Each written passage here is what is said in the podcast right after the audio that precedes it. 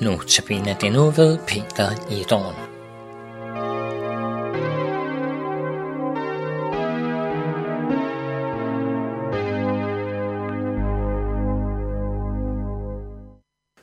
Overskriften til i dag er Forbryderens vilkår.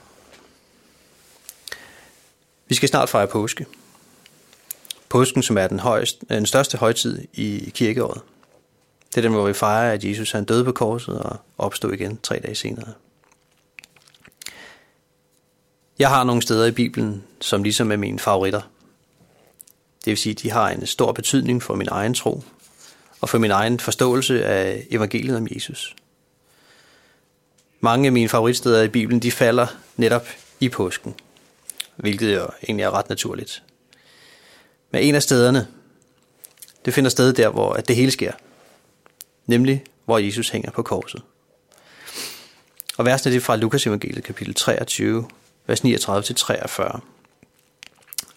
Her hænger Jesus mellem de to forbrydere på korset, og han bliver spottet af både rådsherrer og soldater og de folk, der stod omkring og så på. De hånede ham alle sammen, mens han hængte, hængte der øh, i sin voldsomme smerte. Og der står sådan her i versene. Den ene af de forbrydere, som hang der, spottede ham og sagde, er du ikke Kristus? Frels dig selv og os. Men den anden satte ham i rette og sagde, frygter du ikke engang Gud, du som har fået den samme dom? Og vi har fået den med rette. Vi får kun løn som forskyldt, men, men han har intet ondt gjort. Og han sagde, Jesus, husk mig, når du kommer i dit rige. Og Jesus sagde til ham, sandelig siger jeg dig, i dag skal du være med mig i paradis. De to forbrydere, der hænger her ved siden af Jesus, en på hver side, de har fået et fortjent dødsstraf. Vi ved ikke, hvorfor de hænger der. Men vi ved, at dødsstraf på et kors dengang var en straf, som kun de værste forbrydere fik. Hvad de har gjort, det kan vi kun gætte os til. Men må ikke, at det er noget, som øh, vi ville føle den værste afsky for, hvis vi vidste, hvad det var. Det tror jeg, det var. Han har måske været en morder, eller det, der var værre. Jesus hænger på korset som uskyldig. Som en, der bliver straffet for noget, han ikke har gjort galt. Vi kan læse i Isaias kapitel 53, at han ikke havde øvet uret, og der var ikke svig i hans mund. Det vil sige, at han levede det rene liv, det fuldkommende liv. Han havde ikke gjort noget forkert. Han hang på korset som uskyldig. Folk omkring Jesus håner ham, mens han hænger der. De håner ham som den bedrager, de mener, han er. Han har sagt, at han er Guds søn, og nu hænger han der hjælpeløst, sikken bedrager. Og den ene forbryder er med i det kor.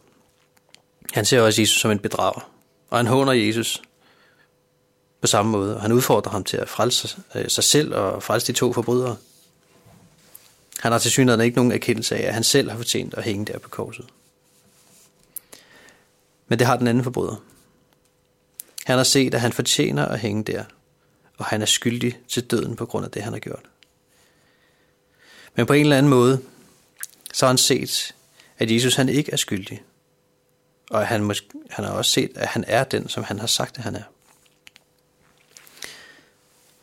Forbryderen han kan se, at hans egen situation den er håbløs. Han er skyldig til døden. Han hænger på korset som, den, som straf for det, som han har gjort. Og det eneste, som han har at sætte sin lid til, det er et fool's hope, som man kalder det, som han sender afsted til Jesus.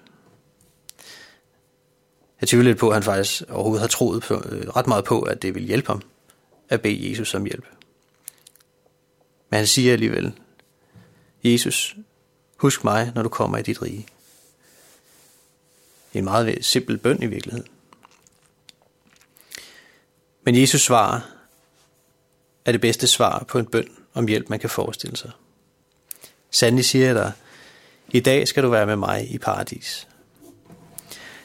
Jamen, manden er, jo, øh, manden er jo skyldig til døden, og straffen for synd er død. Det ved vi, det kan vi jo læse rundt om i Bibelen. Og der må vi sige, ja, han var skyldig. Men han fik alligevel lov til at følge Jesus ind i himlen. Ved det ene, at han satte sin lid til Jesus. Bad Jesus om at gribe ind i hans liv bad ham om at frelse ham, at huske ham. Men hvordan, hvordan det, når han nu er skyldig? Jo, det var fordi han satte sit lid til det faktum, at Jesus faktisk ikke hang på korset som en uskyldig. For da han døde på korset, da han døde for syndere, der døde han med byrden for alt det, som forbryderen havde gjort. Hvor skyldig den var.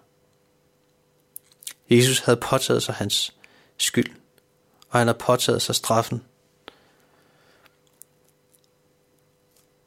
for forbryderen, og i øvrigt også for alle andre menneskers synd og for deres skyld. Det tog forbryderen for gode varer, og det betyder, at forbryderen nu så faktisk hang på korset som uskyldig. Fordi alt det, som han havde gjort forkert, hang på Jesus, som nu var skyldig. Forbryderen kom til Jesus, nøjagtigt som han var, med al hans skyld og skam, og bad ham om at gribe ind i hans situation. Og Jesus byttede plads med ham, lige der på korset. Forbryderne døde begge to, og den ene gik fortabt, den anden gik med Jesus ind i himmeriget. Og det var ene alene fordi, at Jesus gik i hans sted i fortabelsen. Jesus døde med hans synd i stedet for forbryderen, og det satte forbryderen sin lid til. Det fantastiske er, at det er den virkelighed, som vi har. Du, der lytter her. Du må komme til Jesus med alt, hvad du har gjort. Og Du må bede ham om, at han vil huske dig, og han vil gribe ind i dit liv. Og så vil du se, at han har også byttet plads med dig. For han tog også din skyld på korset. Tror du, det er rigtigt, så sæt, og sæt, hvis du sætter din lid til det, så skal du også følge Jesus ind i himmeriget, ligesom forbryderen på korset.